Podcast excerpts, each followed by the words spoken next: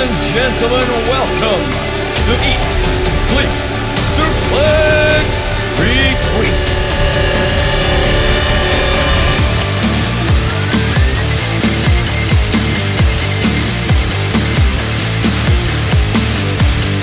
Hello and welcome back to ESSR Central here on Eat, Sleep, Suplex, Retweet. I am your main host, Ross McLeod, and please welcome the assistant to the host, Scott McLeod.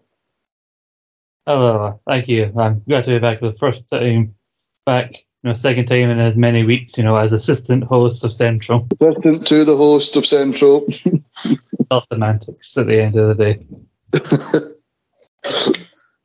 well, if you'd like to listen to more shows of us bickering, more centrals, more more news, previews, interviews, and reviews, then you can look up Eat Sleep Suplex Retweet on iTunes, Anchor, Spotify, and all good Android podcasting sites. And if you want to get involved in the conversation and discuss the wacky world of wrestling and everything that's happening in it, that's at Suplex Retweet on all our social media platforms, right?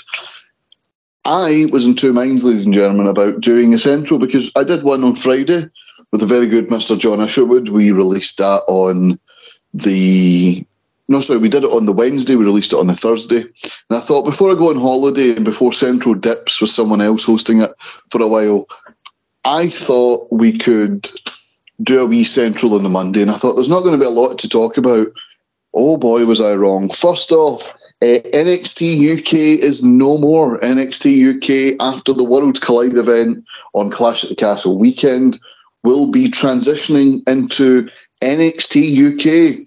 This follows Vice President of Talent Development Creative Shawn Michaels that said following the su- success of the show's live events and talent identification efforts efforts throughout all of Europe, the company believe the time is right for them to be ex- expanding beyond the UK. Scott, not um, not exactly a shock considering you know the past two champions, Ilya Dragunov and uh, the former Walter, now known as Gunther. Um, people like A Kid winning the Heritage Cup. People like, I well, I mean, Ireland. Ireland's not in the UK, and we've had Jordan Devlin and Tucker and the likes, uh, Finn Balor, all wrestling in NXT UK uh, in recent years. So, uh, yeah, just a. Not, not a case of NXT closing, but NXT evolving and going growing into the next step. Yes, definitely. And the doubt NXT World Brexit does not happen, and you can still have UK wrestlers wrestling as part of a European brand. Uh, yeah, it was interesting that they made this announcement, and it's kind of interesting because you know you got your core uh, NXT UK guys, a whole lot of people who are mainly watched WWE be exposed to some newer people from different you know countries and different promotions from across Europe. I know, like for people who only have a little a small eye on the European scene. I only know countries like Germany that have a big wrestling scene. There's a rich talent pool there, but maybe people from other countries who don't think of as big wrestling scenes popping up and becoming stars on that brand. And it also could be a good crossover with the main NXT brand because before NXT UK, you know, closed down, they were sending some of the newer 2.0 stars over to the UK. It's kind of a, a relaunch of the territory thing, like send them over there, get some more season and get more experience under their belt. I was talking about this with my friend the other day about you know all the good stuff that's happened since Triple H has taken over, and I talked about this stuff with NXT and everything. And it feels like Triple H, the minute he got back in control, because all the stuff felt like it was being swept away, and like all of Vince's vision for NXT over the last year. But now that Vince has gone, Triple H just came back into his first meeting as like head of sat down with a big file that says NXT expansion, and I went, right, about this global globalized NXT plan. Look, Paul, we were discussing the live events. Yeah, about that. Here we go, NXT. But um, as you mentioned, a lot of 2.0 stars going over there. Uh, Shawn Michaels mentioned uh, the recruitment strategy uh, throughout Europe. Um, we may have new stars coming in, and with every sort of change. We it with NXT 2.0, a lot of stars going out. A lot of NXT UK wrestlers have now left the company. Uh, 21 releases exactly. I'm just going to run through them quickly. Uh, Mark Andrews and Flash Morgan Webster, the former NXT UK Tag Champions. Uh, Wild Boar, also a former NXT UK Tag Champion. uh, Amal, Xia Brookside, Eddie Dennis, Saxon Huxley, Huxley, Amir Jordan, Danny Luna, Dave Mastiff, the famous Frenchman, uh, Emilia McKenzie, Primate, Nina Samuels, Sha Samuels, the former GM Sid Scala, uh, former NXT UK and NXT Tag Team Champion Trent Seven, uh, Ashton Smith, Jack Starz, T Bones, Teoman, and Kenny Williams. It appears that it, it it looks like there's going to be a complete rebrand on both sides of NXT. It looks like those ready to take the step up from NXT UK to NXT are currently over there. We saw the likes of Gallus uh, and uh, Blair Davenport, Tyler Bates showing up there. Uh, it looks like those that aren't going to make the cut and aren't going to be featured in NXT Europe, they guys have sort of been put to the side to make make way for the new wave, and yeah, it just looks like these people hit their ceiling, and that's that for NXT UK. Yeah, it's unfortunate for the people who were released. Some of them who already have announced their first like return date to the independent scene, like the Kelly's has already been announced for shows in Scotland. Because I believe they're only, they've only got around about thirty or so day non-compete, given they were under an NXT brand. But WWE has said that they would be open to bringing some of these guys back once the Europe NXT launches. It was a case of between Worlds Collide and the launch of NXT Europe, there would be a long hiatus where they wouldn't be able to like do anything with them. So they feel like oh, it's, it's not right for us to keep them here, let them go, and if they want to come back when NXT Europe launches, they can. If not, then you know, best of luck to them. You know, I did see some people joking three weeks before a show in Wales, all of your Welsh talents have been let go. But to be honest with you, what who there's still going to be a large portion of people from Wales who probably don't watch NXT UK, so probably say like, oh, someone from Wales don't know them, but all right, they're from here we, as well. But, we saw uh, that at the start of uh, before NXT UK and it was WWE UK. When you saw the WWE live events and they had the six person tags featuring the UK superstars, even though like it was Glasgow, Scotland, or Birmingham, England, or whatever the town was that person was from that was getting the pop, it wasn't them. There was still a big portion of the of the main roster uh, audience that really didn't know these people. Yeah, and you know the biggest one I think in that list is probably Trent Seven. I know you guys joked about you know Tyler Bate, his UK title when hasn't aired yet. I believe it's Seven who he defeats in the final. You know, paying off the fact that Seven turned on him several tapings ago, however long ago they taped that. So it's weirdly thin that most of his run has basically been like to help elevate Tyler, who WWE saw more potential. I mean, the younger competitor of the two.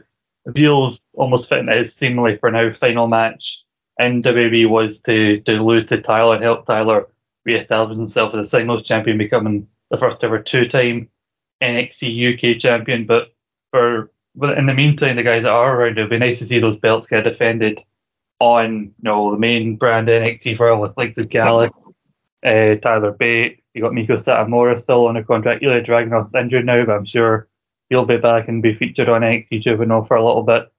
Uh, they also announced that Jenny and Charlie Dempsey, the, the son of William Regal, are both going to be moved over to NXT 2.0. All right. I, I, I said this um, before like stuff started happening. When me and John spoke about this last Wednesday, I said the best thing to do would be not to merge the, not merging them into one brand, but having having both taped at the same time. Like if they're doing it in the Capitol Wrestling Centre, do NXT UK, two weeks of that and two weeks of NXT. If you're going to the UK, then tape NXT and NXT UK. NXT UK gains following in America from being in front of American crowds. NXT uh, has the sort of draw of the local wrestling as well when they go and tour in the UK with NXT UK or NXT Europe, sorry, as it is now. But yeah, it just it makes sense to put the two of them together because if there's going to be crossover, then you don't want to be like, oh well, they're you know they're six weeks ahead of us, so guys will be showing up on you you know uh, when the Undisputed Era were fighting uh, Imperium, guys were showing up on NXT UK like the Undisputed Era, but NXT was so far ahead that there was going to be no retaliation before the likes of World Collide happened. Yeah, I'm wondering about A Kids. We mentioned him a few times. He's now wrestling for whatever reason under a mask as Axiom or whatever he's called now. Uh, NXT 2.0. I'm wondering when, around at the time of NXT Europe, will he decide like, no, let's sack this, let's let him be A Kid again. Because I think he could be one of your main stars if you're doing like a European focused kind of brand. He needs one of the few actual Spanish born like wrestlers, wrestlers from Spain that the are actually signed. Well, the NXT Europe um, being a brand also brings the question: Will the WWE, sorry, the NXT UK Championship be the mid card title, and will that lead to the N- uh, the NXT European title? Will that be the main title? Will they bring back the classic European title to maybe be the mid card title? What do you think is going to happen here?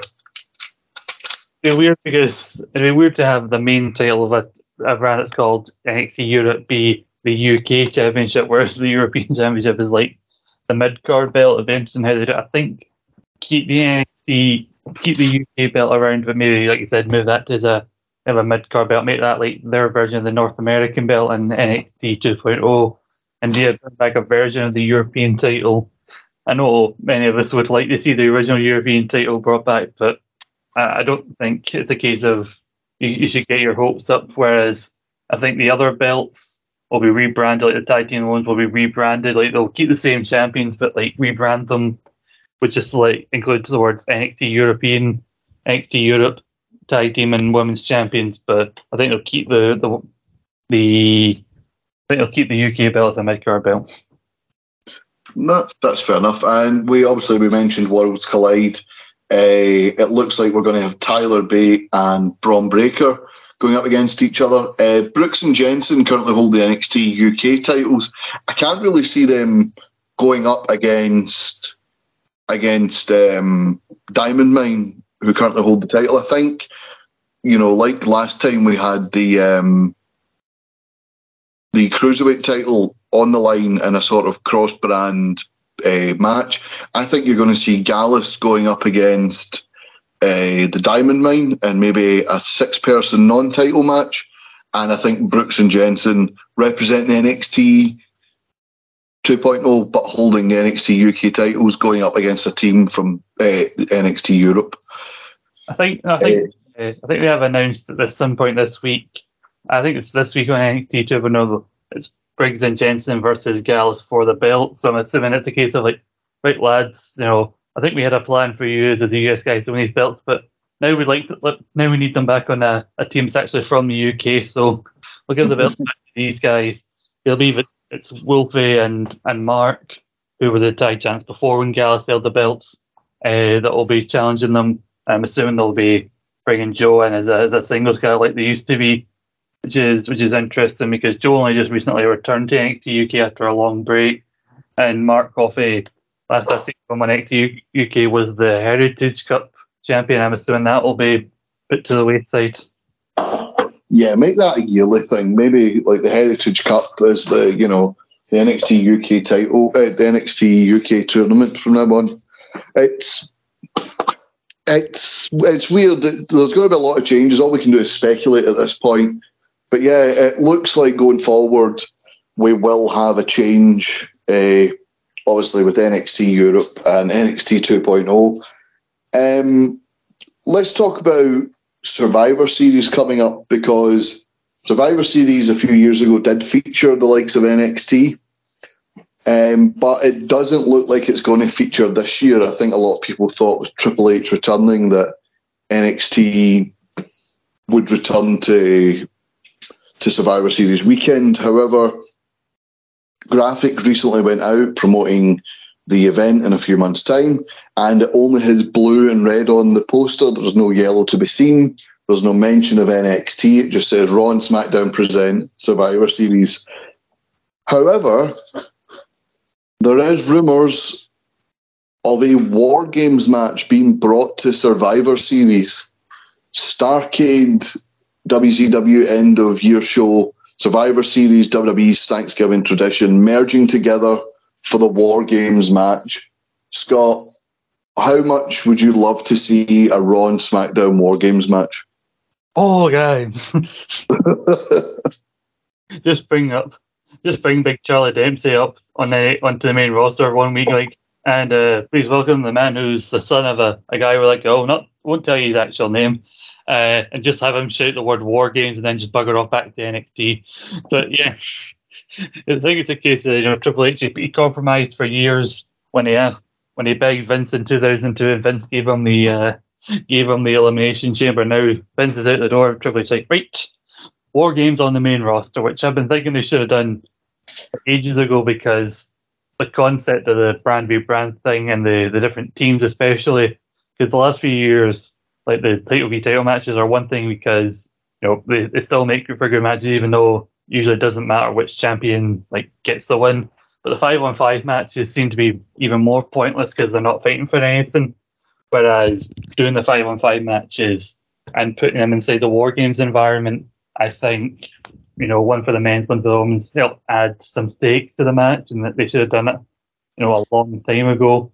I'm not too upset about NXT you know being featured because, you know, it was fun in 2019, but I don't think the NXT roster right now, even though, you know, it's better than when NXT 2.0 first launched. It's still nowhere near as strong as it was back in 2019. So they're nowhere near the threat. I don't think that they used to be. Give it a couple of years, maybe they will feature them again.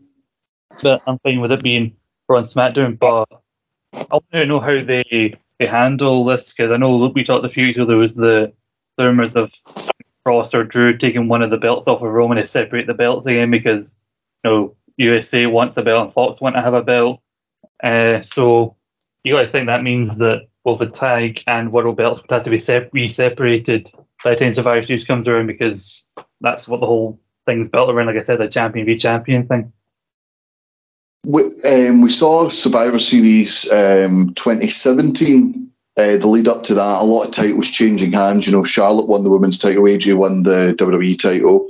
Uh, who was it? AO, no, uh, the bar that took the took the tag titles from the Shield, and the lead up to that Kofi, uh, the lead up to that New Day versus Shield match. Mm. So I think you you maybe see it on TV, maybe because Survivor Series that year and Survivor Series uh, 2019, it was very much can't miss TV. It was it was sensational stuff. You didn't know who was going to show up. You didn't know what title matches were happening. There was open challenges every other week. Um, so it was really it'll be really cool to see if titles change hands in the lead up to Survivor Series with uh-huh. the likes of the likes of you know Drew maybe loses one of these belts or the Usos lose one of their belts or you know God knows what's going to happen. Maybe they'll just do what they always do with these things because for a while it was just a case of right swap titles. Maybe they'll just go look. You need to drop one of the titles because you need to focus on one of the brands and hey, you know what? I'm absolutely for that. Look, because you don't look any weaker. And when whoever gets moved over, whenever whoever drops the title, say it's Drew dropping, say, the Universal title, and he stays on Raw as the WWE champion. If he gets moved back to SmackDown, he's got a legitimate claim to be the number one contender. You know what I mean? So it'll all work out in the end, I think. But yeah, I think Survivor Series this year it's going to be certainly going to be something that you can't miss. The TV will be something special. Yeah, I mean, it's been pretty, you know, can't miss so far the last few weeks under Triple H. People have been talking about how different the, the weekly TV feels. And so that's why I'm kind of not say optimistic, but I'm slightly more intrigued than I have in previous years about this, you know, rumored draft before Survivor Series because you know it's now under Triple H. Triple H is, was around for the original, you know, brand split back in 2002. So I'm curious to see how he decides to, you know, handle the whole brand v brand thing. But yeah, I, I, you had to think that the belts would have to be separated before then. And God knows, I know you've got like Drew and Kross and everything for for Roman, but right now I'm racking my brains to think who does he get to take one of those sets of tag titles from the Usos because we're only like, a couple of weeks away from Clash at the Castle, and there's no indication of any challengers for them. You know, we had the Street Profits, but like we said a few weeks ago, they've lost twice. So they've not really got much of a claim. The New Day have just been battered by the Viking Raiders on a weekly basis, so they're not exactly looking like contenders. Usos couldn't even appear on SmackDown this week because of I think it was Jimmy his his issues with law couldn't get meant the Usos couldn't appear on SmackDown this week because they were in Canada. Yeah, um, and that'll certainly be a concern going forward if they have both belts. I think um, going back to 2000, do you remember when uh, so Stephanie was the W the WWF Women's Champion? She never defended the belt. As soon as Mick Foley became commissioner, he made her defend it and mm-hmm. uh, made The Rock the special guest ref just so she couldn't try her shenanigans. So, and she ended up losing the belt quite handily to Lita. So, I think you'll maybe see something like that with Usos, like, oh, you want to interfere into Roman's matches? Well, tonight's a lumberjack match, and just all the lumberjacks just beat the shit out of them. And yeah. Who, think- who, knows? Who knows you could have beat them? I mean, you've had Hit Row come up could be the sort of thing to kickstart them, you know, after Worlds Collide with people from NXT, the former NXT UK going to NXT 2.0. You could have people from NXT make the jump to WWE. Could be, could be. Uh, I'm wondering if they do bring back the War Games stipulation for Survivor Series. I think it'll make it more you know, worth watching. What do you think they'll actually do if they do choose to actually put any stakes behind it? Because I imagine you know, part of me would like to see the champions of the respective brands get a lead in their teams, but I think if you're they've announced that they're doing day one again, so I think it would be cool to do like, teams of five, and like say Team Raw wins and the Raw's got the WWE title again, then the five members from Team Raw will then go into a five way match at day one. The winner fights the champion at the Royal Rumble. That, that could be could be interesting. It could be that maybe Drew drops one of the titles and maybe does a cross-brand title defense. Maybe he does, you know, oh, I'm represent, I'm choosing to represent SmackDown, so I'll defend my title against a Raw guy, and actually Raw and SmackDown match for that. And maybe it's like, right, listen, the winners of War Games go into a, a fatal five way or a fatal four way or whatever it is at day one, and then they fight for the vacated title. You know, maybe Maybe, maybe that's what happens. Maybe NXT is involved and we're just overthinking it because it is just an early tickets on sale now sort of poster. But yeah, that, that's what this show's about. It's us putting prediction out there, us fantasy booking, and then us making no acknowledgement when we're absolutely wrong. I just um, I'm I know I keep going on this whole like, how you get say because I generally can't see a know society going in the way that WWE insists on doing and making it all about brand warfare with you know, unified worlds and, and tag team champions. But I heard another argument recently about why this belt should pretty much be unified, uh, ununified very soon because, you know, there's the, the talk that obviously WrestleMania and Hollywood, they want Rock versus Roman. And the idea is like if they don't separate the belts, then that basically means Rock has to win the Royal Rumble in order to justify that match.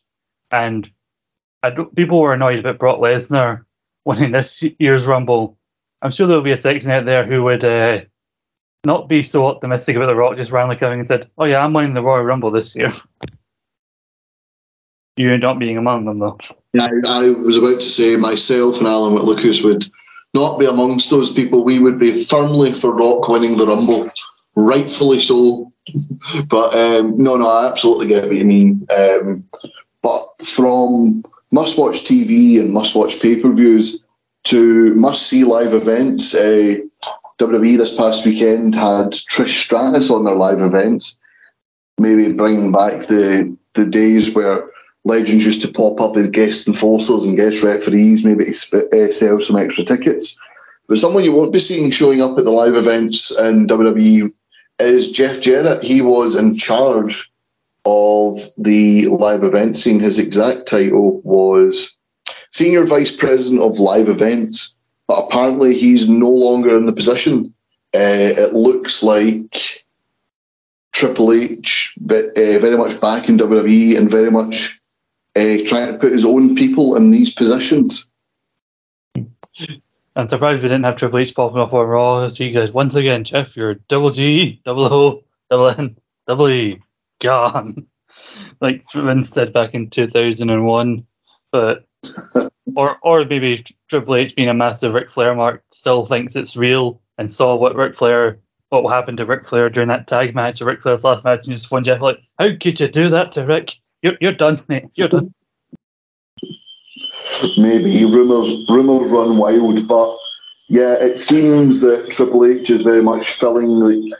We talked about uh, Stephanie being the the chairwoman and co CEO, uh, along with um, along with Nick Khan. It looks like those guys are very much stuck to the business side of it, and everything wrestling wise has been very much a Triple H call.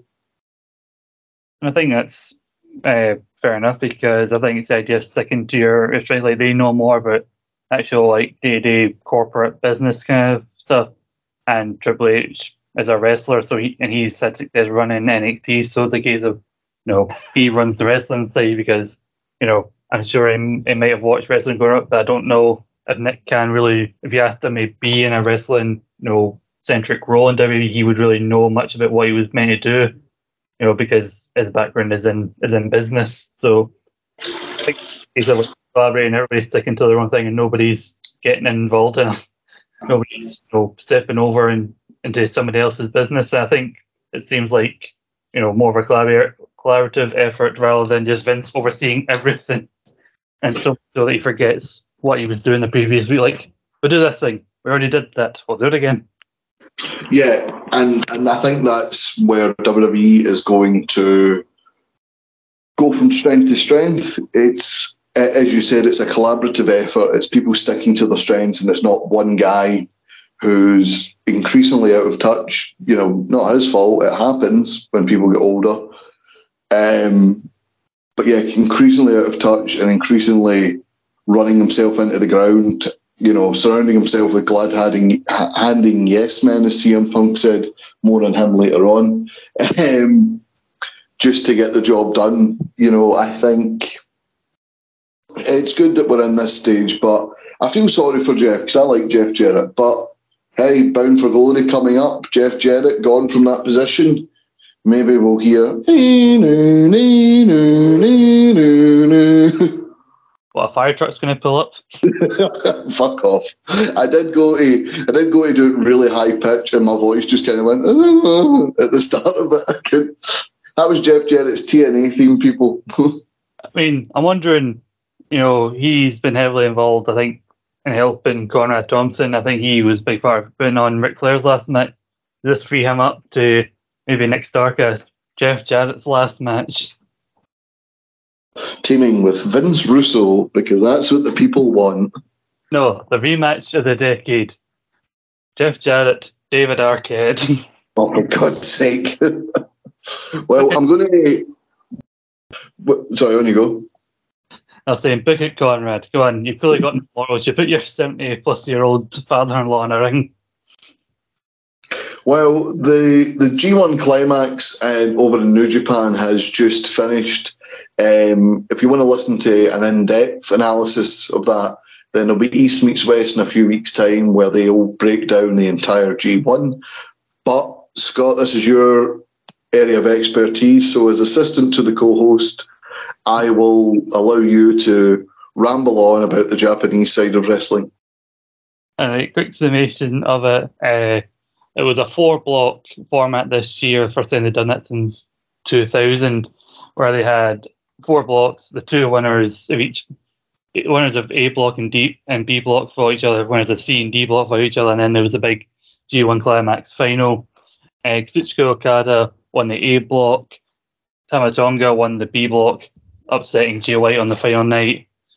Well lost to Tetsuya Naito with a surprise win for ZSJ Zack Sabre Jr uh, won the C block, and Will Ospreay, due to tiebreakers over Shingo Takagi, managed to win the D block. Ospreay then went on to beat Naito, and Okada defeated Tama Tonga. So that led to the big uh, G1 Climax final where Okada came on top of the G1 Climax, making that his overall fourth win in the G1 tournament. And he's joins like the Masahiro Chono and Kota Ibushi, an elite group of people to win the, the G1 Climax in back to back years which means he will then go on to Wrestle Kingdom 17 next year, which has also been announced it's going back to one night, not two, and he will face IWGP World Heavyweight Champion Jay White. So there's a lot more about the tournament and everything. They went on the frankly bonkers way that they confused everybody about how the way the blocks were set. Uh, Okada being a dick about not wanting to, you know, defend his title shot against people he lost to during the tournament, saying, "Oh, that devalues the the G1 win," like a fucking prick. So me and Grant McRobbie will be giving out to people like Okada and discussing all the bonkers shit that happened during the G1 on upcoming episode of East Meets West, which has been recorded in a few days' time. Well, thank you for that. I know absolutely not. No, I, I do know some of those people. Um, but I, I only know that Okada won it, and I know he's won it about four times. And Yeah, the John Cena of Japan. Um, this is his fourth time. Also, it was the this is the eighth time he and Ospreay when they've met in the finals. The eighth time they've met in a one-on-one singles contest, and the record is now seven and one in Okada's favour. well, Ospreay will always have that win, and no one can take it from him. Um, Wait, you mentioned um, you mentioned um, Wrestle Kingdom going back to one night. Is there any reason given for that, or is it just a case of COVID's over, we can get a full Tokyo Dome?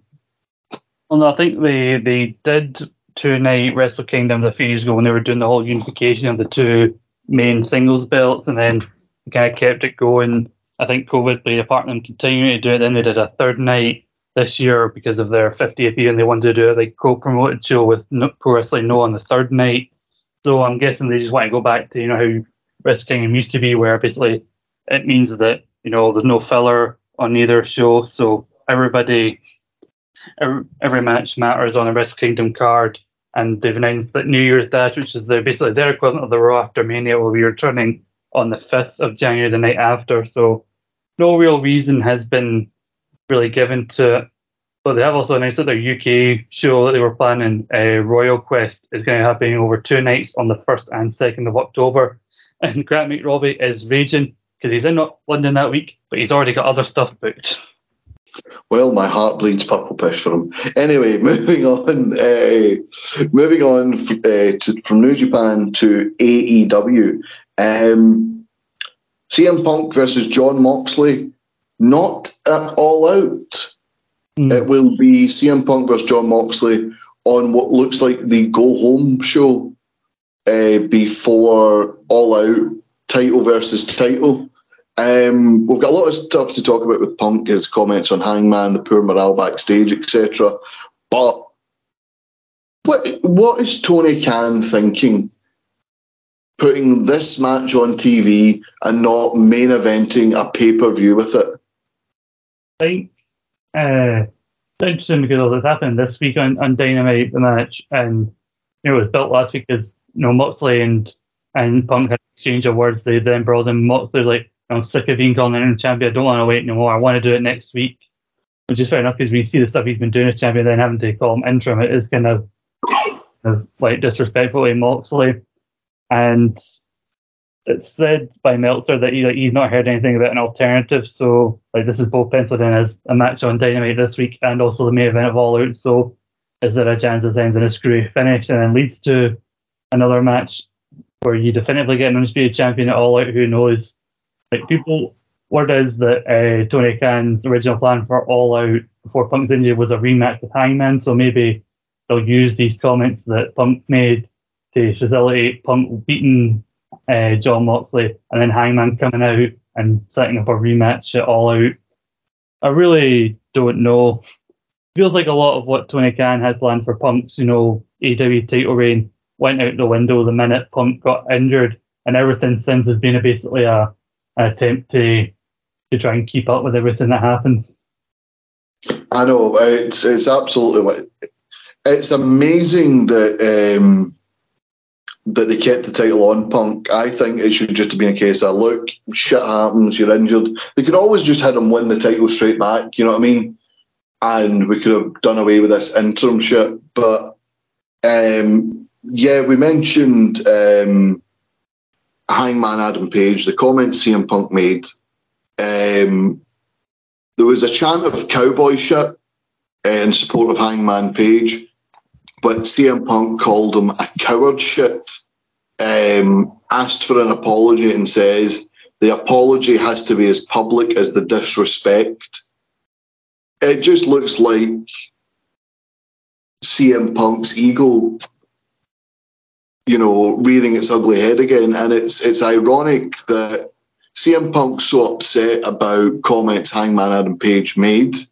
Apparently, it's stuff that was. We don't have an exact quote of what he's upset at. It's just apparently the build up he wasn't happy with.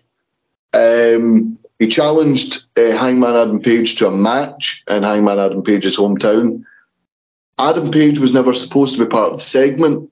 People have said Hangman was in a lose lose spot. He couldn't come out to the ring because he wasn't part of the segment. He couldn't exactly rush past Tony Khan and Gorilla and go, yeah, let's do this.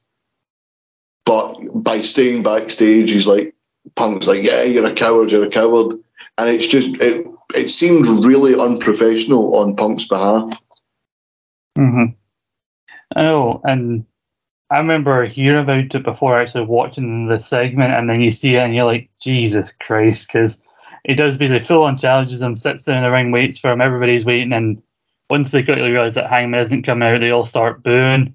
And like he's basically, you know, making who was their number one face, almost one maybe second if you if you fight like Moxley's the number one face, look like he's had a coward because he didn't come out for a, a fight that he didn't know about. Like Hangman was in the building, but it wasn't exactly in Gorilla. He was somewhere else in the in the arena because he had other stuff he was doing on the show. So Hangman, unbeknownst to him, is getting called out and being called a coward and doesn't even know about it. And a lot of people, you know, he's not seen as a confrontational person. So you know, a lot of people knew he probably wouldn't do much, you know, about it. But everybody's seemingly on. There are a lot of people who are on his side in the AEW locker room, if you believe the the reports. And you know, people have been sharing clips of stuff that Hangman said and promos leading up to Double or Nothing, trying to trying their best to pinpoint what it might have been that that annoyed Punk so much. But I'm, every clip I've watched, I'm like, this this seems pretty tame com- in comparison to what other people said about Punk. I mean, this isn't none of the stuff that Hangman says is the worst thing that's been said about Punk in a promo this year, considering this man was in a, a feud for much of early 2022 with MJF, who's known for potentially crossing the line and annoying people with his promos. But the one line that people keep referring to is one that says, you can't, calling Punk a hypocrite for claiming to care about workers' rights or whatever and claiming that he doesn't. And so supposedly in a promo, even though I can't find a line where he does reference it, he there was references to the Punk Colt Cabana like lawsuit and everything, where a lot of people did side with Colt Cabana when everything came out about that. And you know, I don't think it's a coincidence that you know the more been featured on TV, the less we've seen of Colt Cabana. Well, yeah, this is this is something I was going to go into about Tony Khan, and um, I'm just going to read something here. This was from a, a page called All Elite Wrestling News. It posted an article that Dave Meltzer put up. It said, with the news that CM Punk and Hangman Page reportedly are backstage heat in AEW, it turns out it could just be the tip of the iceberg. A report from Dave Meltzer in the Wrestling Observer newsletter suggests that there's currently tons of backstage drama in AEW, allegedly involving many of the top guys. Emotions are so high that Meltzer states that it feels like a number of people are close to their breaking point if things don't get settled. It's believed the catalyst for all this recent problems is Colt Cabana, with Cabana believed to have been heading for an AEW exit before numerous members of the locker room spoke up for him, leading to Tony Khan signing him up for Ring of Honor. Cabana and Punk's complicated past is no secret, and with Cabana and Hangman having been stablemates in the Dark Order, it's easy to see how things could have snowballed. Uh, reports earlier surfaced suggesting that AEW locker room was split following Punk's Punk going off script to bash Hangman on August 17th uh, Meltzer suggested Tony Khan simply needs to sit down and air everything out before it gets worse. It's as if the roles in the locker room have reversed, with things looking to get a lot better in WWE, but in AEW since the arrival of many ex-stars, uh, they brought with them egos and more backstage politics, which has changed the once big family feel to a pack mentality. The locker room in AEW reportedly being toxic and divided. Um, yeah, so see Tony Khan uh, he he had plenty of comments to make about Vince McMahon releasing people, uh, WWE not caring about the talent, WWE, you know, just just using wrestlers to their limit and then just letting them go. Tony Khan wouldn't release anyone because he was too cowardly to do so and didn't want any of the bad bad publicity. So he basically left these guys to rot. These guys could have been out there making money. These guys could have got the release for quick enough to criticise WWE when they don't give superstars a release. It should be the exact same in AEW. Colt Cabana was one of the one of the guys on the original shows when AEW were doing monthly shows. He done he done a couple of the battle royals. He then signed with the company. He was part of Dark Order, one of their most popular stables. He brought uh, he brought a big fan base over with him. He was, you know, back in the days before indie wrestling blew up, you could say Colt Cabana was the most popular indie wrestler there was. And as soon as he gets a chance to sign up CM Punk, Colt Cabana is thrown to the wolves so as not to upset CM Punk. It's only when the locker room speaks up that he goes, all right, we'll just move him to Ring of Honor. And we've seen this as well, and I mentioned this last week, that we've seen it with Big Swole, we've seen it with uh, Jonathan Gresham, that every time someone leaves AEW, every time someone leaves of their own accord, it's not just a case of it didn't work out. They're bashed and buried on the way out, and it's made that they're the problem, not the atmosphere in AEW. And again, going back to stuff we've mentioned week after week after week on Central, the continuing signing of guys and Impact's released a guy, sign him. New Japan's released a guy, sign him. WWE have released a guy, sign him. This has just led to there being too many top guys, too many guys not getting the push they feel they deserve. You then make a second show Rampage and then don't feature any of your guys on it. You start bringing Ring of Honor guys in, you start bringing Impact guys in, you start bringing New Japan guys in. And then you wonder why all of a sudden the guy who was toxic 10 years ago coming in, you not using your homegrown stars, releasing people who were there to help build your company, and then not featuring any of the talent of of the talent of AEW on these on your main shows, featuring everyone else's talent, and then wondering, gee, why, why is my locker room suddenly quite unhappy?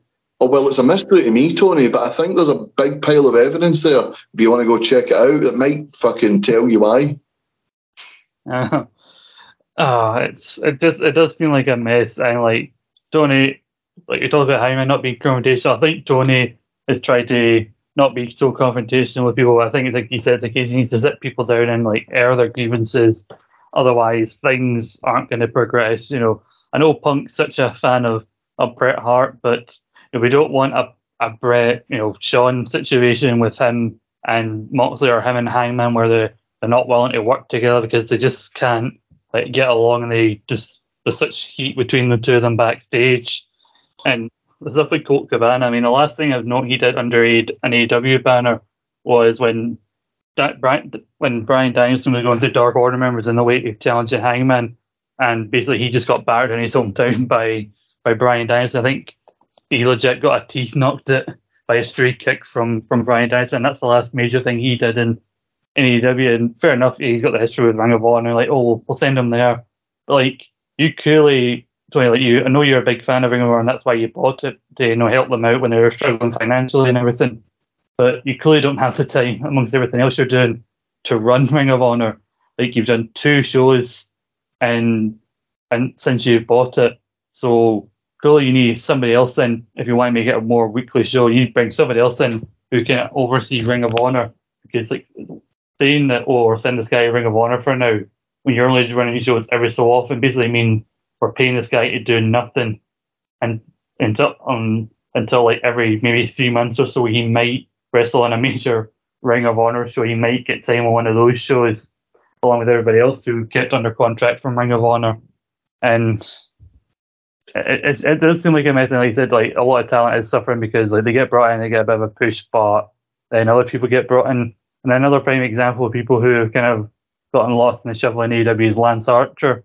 He got brought into the G1 this year. He was in the A block route, and there was a the Summer Show domain where they announced all the participants.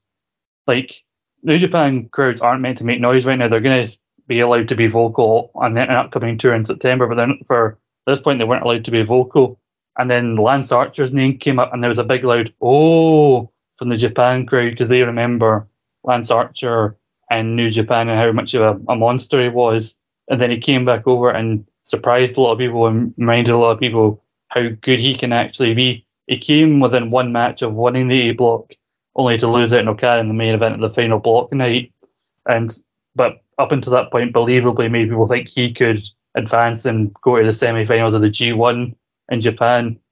Like, you know, sometimes you do need to let people go, and like I know you may not like it, but like it doesn't mean they can't ever come back. Like, listen, we don't have anything for you right now, but you clearly you know need to feed your family, or you need if you want to wrestle, we'll let you go, go wrestle somewhere else, and if you you know the lines of communication will always be open if you want to come back, but like you said, the way they went about it, like not communicating with people like bloody Joey Janela in the past and everything, and quietly let quietly letting go people like Alan Angels go, who've actually done really well for himself. He popped up an impact in other places, but you know, I and I remember you and John. Have talked about the stuff you said about where all of a sudden it's their fault when somebody leaves like a big Swole or Jonathan Gresham, but you know, you can't. Like you said, that's not really good business to do that when somebody gets let go because you know, there was all the stuff about Bray Wyatt and Keith Lee being quote unquote difficult to work with, but it came out that really their biggest crime was disagreeing with the shit they were being given asked, why am I doing this? And daring to ask questions. And so, you know, you can't condemn WWE for trying to pin the blame on WWE talent that tried to argue back with them and they let go and they try to brand as difficult, but also stick up for Tony Khan against quote unquote difficult talent because when you look at it, much as Tony Khan like, doesn't like to think it, with some of the tactics he's done regarding releasing people aren't that far from tactics that WWE has done. And I know you don't, I know they're not pleasant, but unfortunately, this is what business people do sometimes. Well, Sorry. no, absolutely. And, you know, WWE used to have their yearly sort of spring cleaning sort of thing. And yeah, you, you see football, you know, John and I made a lot of football team analogies last week.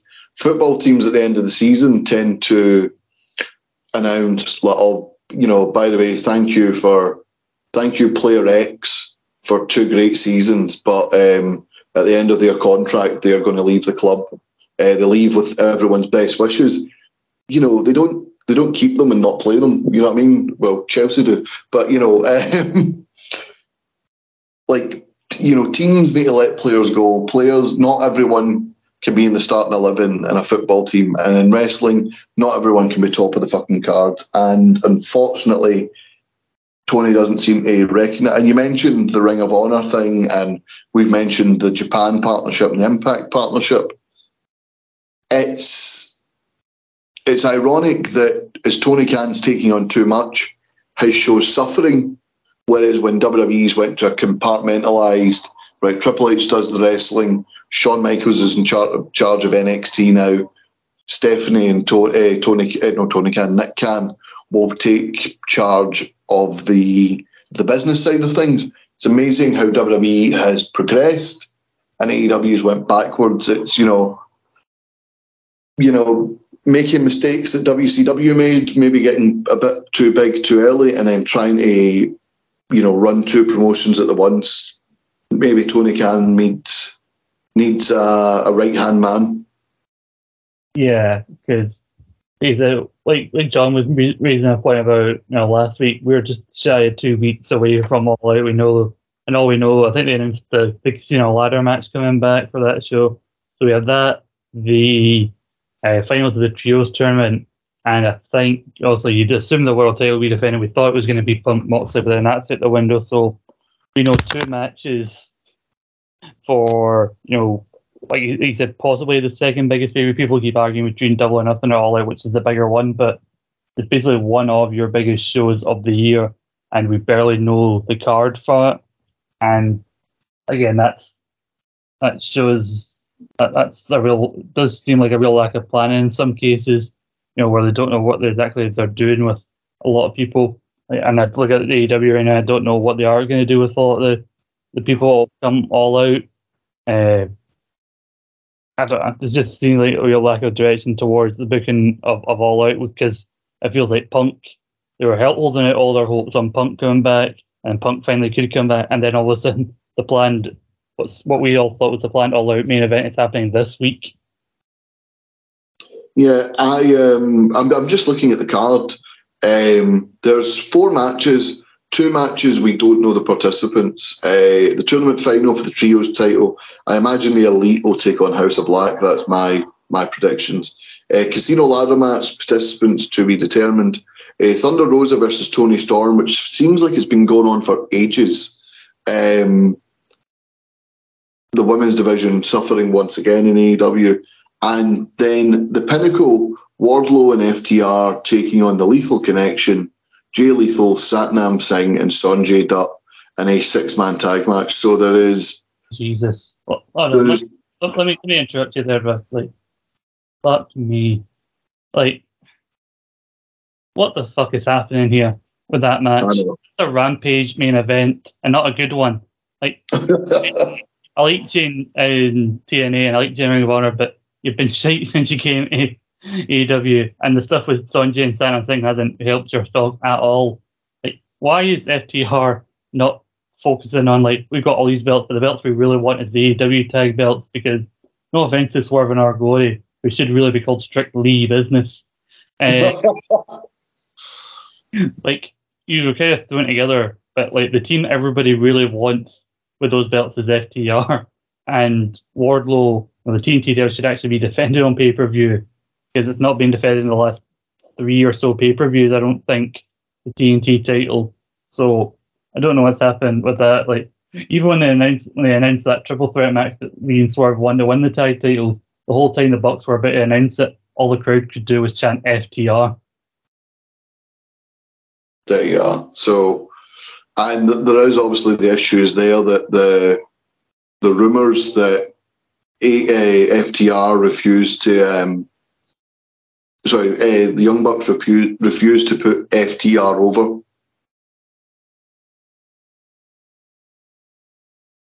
I really don't know what's happening with that thing. I, I, I bet you the dynamite that we, the, go home dynamite is going to be like, okay, that bit where Excalibur does the whole like, and there's all this, there's this, there's this, this, this happening, this happening he's going in that rapid fire announce four matches for All Out, and then announce a further fucking three for the buy-in on the following Rampage because some of these lower card matches they leave up to Excalibur because he can just rapid fire throw a lot of information about what's coming up. He's got that auctioneer voice sometimes. it's um, it's amazing actually. All Out um, last year was the last time the TNT title was defended on a pay per view. Um, it's it's it's heading for a streak like the IC title. Um, before we move on to before we move on, sorry, you go. I, I think you know the I've heard one or two people say this, and I firmly agree. Miro losing that title is when it started going downhill. Because I know he tried to defend a lot, but as soon as he got the whole switching it with Cody, and then after the ladder match, they're switching it with Scorpio and then him being a heel because do you know I have a girlfriend? What a concept! And then then Wardlow won it before Sky could get a proper reign with it. You know, I don't know what's happening with that fucking belt. Um, we talked about the Intercontinental title. A match recently added to Clash at the Castle. Uh, Gunther versus Sheamus. Sheamus never won the Intercontinental title. This will be the first time the Intercontinental title was defended on pay per view since WrestleMania 37 Night 2. So, a long awaited return to pay per view for the Intercontinental title. And Gunther versus Sheamus, two big meaty men slapping meat. yes, yes. And I remember when that, that lineup for the five way was announced in a more contenders match last week on SmackDown, like, it's got to be Sheamus. It has to be. And yeah, like Sheamus even got a promo on Talking Smack about you know this the one title that's eluded me. I've tried everything to, to put that title in my path, and now, now it's in my path. And you know, I'm basically says to Gunther, "I'm coming to batter you." And I like when Sheamus gets in that proper slugfest with people because how white he is, and when he gets a proper beating on his chest, his chest goes a real shade of pink that really seems a lot more luminous because he's so pale. Fucking, I'm wondering what shades of fucking pink or purple his chest gonna look like after a, a run in with Gunther.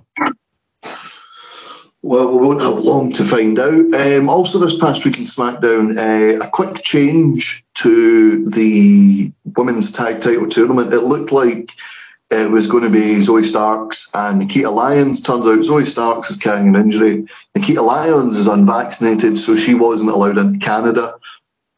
Uh, step up the former two-time NXT Women's Champions, Toxic Attraction, Jacy Jayne and Gigi Dolin. Uh, they defeated uh, Sonya Deville and Natalya. Scott, I thought me and John spoke about how uh, Lyons and Stark it was just a showcase for them, but I really think Toxic Attraction can go the whole way here. Yeah, I'm wondering if that was the case, like if, if Starks and Lyons would have won, or if this was because Toxic Attraction were involved. But you know, good for them. They're, I don't think they're going to win the tournament in the end. But I think it's just a showcase for them so that people can maybe get a chance to get to know them if they don't watch NXT. And then when they're inevitably moved up to the main roster alongside Mandy Rose, once our Triple H S Reign of Terror finally ends with the, the women's title in NXT, then, you know, then they can all move up as a trio because I think I'd like to see you know, make a good version of when they had Absolution and Riot Squad on different brands where you have like Toxic Attraction on SmackDown and Bayley's group on Raw, which I don't know if I forgot to mention this earlier on. Supposedly their name might have been revealed because WWE fell trademark for damage control, but control felt like control key on a keyboard. All right. Like Styles with a Z because it's cool. Yes. So, also speaking of damage control, they were also in the front row, smacked right behind Michael Cole, heckling them during the during the Lions during the Natalya Sonya versus Toxic Attraction match. Yeah, the two, uh, Bayley tormenting Michael Cole is something that I just I don't think ever gets old, does it? Yeah, we got we had an interview backstage like, well, I had to come back here. This is my house, my bill. And I introduced these guys to that idiot Michael Cole. Poor Michael. Um, moving on to Impact Wrestling and Bound for Glory. Uh, their WrestleMania style show, their biggest show of the year, or second biggest, depending on who you ask. Slammiversary sometimes takes that title, but Bound for Glory the main event has been set. It's Josh Alexander. He's coming up for nearly nearly seven months with the title. No, six months, six months with the title after winning it back in Rebellion back in April. And he's going to take on the leader of Honor No More, Eddie Edwards. Uh, Scott, we've been waiting for this for a while, ever since Eddie Edwards was revealed as the leader of Honor No More. And it looks like he's finally getting his title shot. Yeah, I was uh, I was intrigued when I saw the, the lineup for the six way match that, that Eddie won to to get this title shot. He's had quite a few former champions in there, but I think his makes the most sense. So, well, quite a few long tail differences. His little Shelly, so he was a lot Shelly than it was about him. So I think he's needed a proper story to go along with the great matches that he's been having, like a story that kind of is on a similar level to the story, the great story that they told with him and Moose, the him winning the title. And I think, I think, I think something along the lines of him trying to defend Impact from the, the guy who defected away and turned his back on Impact and Eddie Edwards uh, could be a great story. And uh, saying, "Oh, I'm the face of Impact. I, I represent Impact Wrestling." And he's going up against a guy who used to represent Impact Wrestling and now turned his back on them. I think they could tell a really strong story with that. And, you know, I'm interested to see how they play into Victory Road. I was thinking the other day that maybe they could do something with Honor No More versus like Josh and a couple of partners. And like the winner, like, decides like the stipulation for the main event at Bound for Glory. Well, we've seen that uh, obviously due to their win over the Bullet Club at Emergence, uh, Honor No More now have a tag title shot against the Good Brothers. I think you'll probably see the Good Brothers defending uh, defending Josh Alexander uh, at Victory Road because that is two weeks before Bound for Glory. But yeah, I, I like the story Eddie Edwards told, you know, or the story that Eddie Edwards has leading into this. You know, he was, you know, Impact sort of became popular again in uh, in the summer of 2020 when a lot of WWE superstars were released, a lot of WWE superstars were teased uh, to be returning. We saw the likes of Heath, uh, the Good Brothers, EC3, Eric Young, all either debut or return to Impact Wrestling. From there on, Impact went from strength to strength, and that night, Eddie Edwards won the world title. He then lost the title to Eric Young, who lost to Rich Swann. Then we had Kenny Omega with his, you know, 10 belts of terror sort of reign. And the likes of Moose, Sami Callihan, they were all picked to go try get that title back, try go bring that title back to Impact. And Eddie Edwards says he felt betrayed that he gave he's basically given his life to Impact. He's a two-time Impact champion. He could have went elsewhere. He chose to remain loyal, and yet when they needed someone to step up and he wanted to step up, they wouldn't let him. They chose other people, and those other people failed. And then he basically said, "I he has no loyalty anymore to Impact." I love the story of refusing to represent Impact at the multiverse match, matches. He chose to represent Pro Wrestling NOAH instead. And yeah, it's just this is like his boss battle. This is his Thanos moment. This when can he get the Thanos snap here and take the title from the people who wouldn't let him go get the title back in the first place? He wanted to take it for them. Now he's going to take it from them, and I love that story. Yeah, I mentioned I don't think I thought about like Honor No More versus Josh Nickelback. Originally, I thought maybe the Coup brothers, but I'm wondering if it'll maybe be like the people who challenge Honor No More. I do think Honor No More are going to take Taven and Bennett are going to take the tag titles from the Good brothers because they're coming two nights of Taves in in uh, Texas on the 26th and 27th of August. The Good brothers v Taven and Bennett is booked for the first night, but curiously on the second night, Good brothers are booked for a non-title match against the Machine Guns, and it said that Good brothers might be appeared more in Japan in the later part of this year because Karl Anderson has been booked at the end of September for a, a defense of his never open weight belt against Tanahashi. Also, New Japan had their annual World Tag League tournament that runs from November to December, which I imagine they'll want the Good Brothers involved in because also they were a major, used to be a major part of New Japan's tag division. So, like the idea, like they drop it down and No More, I think Big fees them to do some New Japan stuff, which and they can always come back to Impact Wrestling because Club's had a strong presence and an Impact for a good year or so and then you'd maybe put the machine guns back together properly in the tag division, and then go after Honor No More at the at the pay per view. Let me just see if they actually give Edwards the belt. I mean, imagine if he did win it, he'd only hold it for a little while, only lose it back to Alexander. But it would be cool to like him the world belt on uh, Taven and Bennett with the tag belts. Maybe even send Kenny King after Mike Bailey in the X Division belt. Why not? Why not? Indeed. Um, yeah, it'll be interesting to see how it goes. I I always think with these um, with these sort of specials that Impact do on Impact Plus, you, you never really expect the world title to change hands. You don't think the world title's in jeopardy, but I think his title's in jeopardy here. You know, he's going in outnumbered. He's going up against Eddie Edwards with a point to prove. I think Eddie Edwards is walking out bound for glory with the world title. And who knows if he holds it, the next big pay per view, you know, Impact does four pay per views a year. Hard to Kill in January, Rebellion in April, uh, Slammiversary in July, and Bound for Glory in October. The rest are sort of monthly specials where some things happen, but not a lot in the terms of world title pictures. It's sort of just a, a showcase match for the world champion.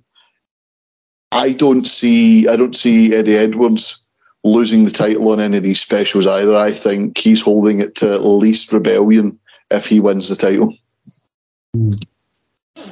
I would imagine who, if I, I, was talking with my friend Paul the other day, he's a big Impact fan as well. And we were talking about it, and said, like, if it's not Alexander wins it, but we think it'd be cool to see him go into something with Sami Callihan because they had such a long multi year feud, but it was always Eddie the good guy, Sami is the bad guy but now the roles would be reversed with Sami as the bad as the good guy and Eddie is the bad guy, and it'd be kind of cool to see how they can reverse you know, the situation. You can have maybe have Sami win the belt from win the belt from Eddie because Sami is a former world champion, but he was basically set up as a transitional champion to eventually drop it to to Tessa Blanchard, and that worked out for the best, didn't it?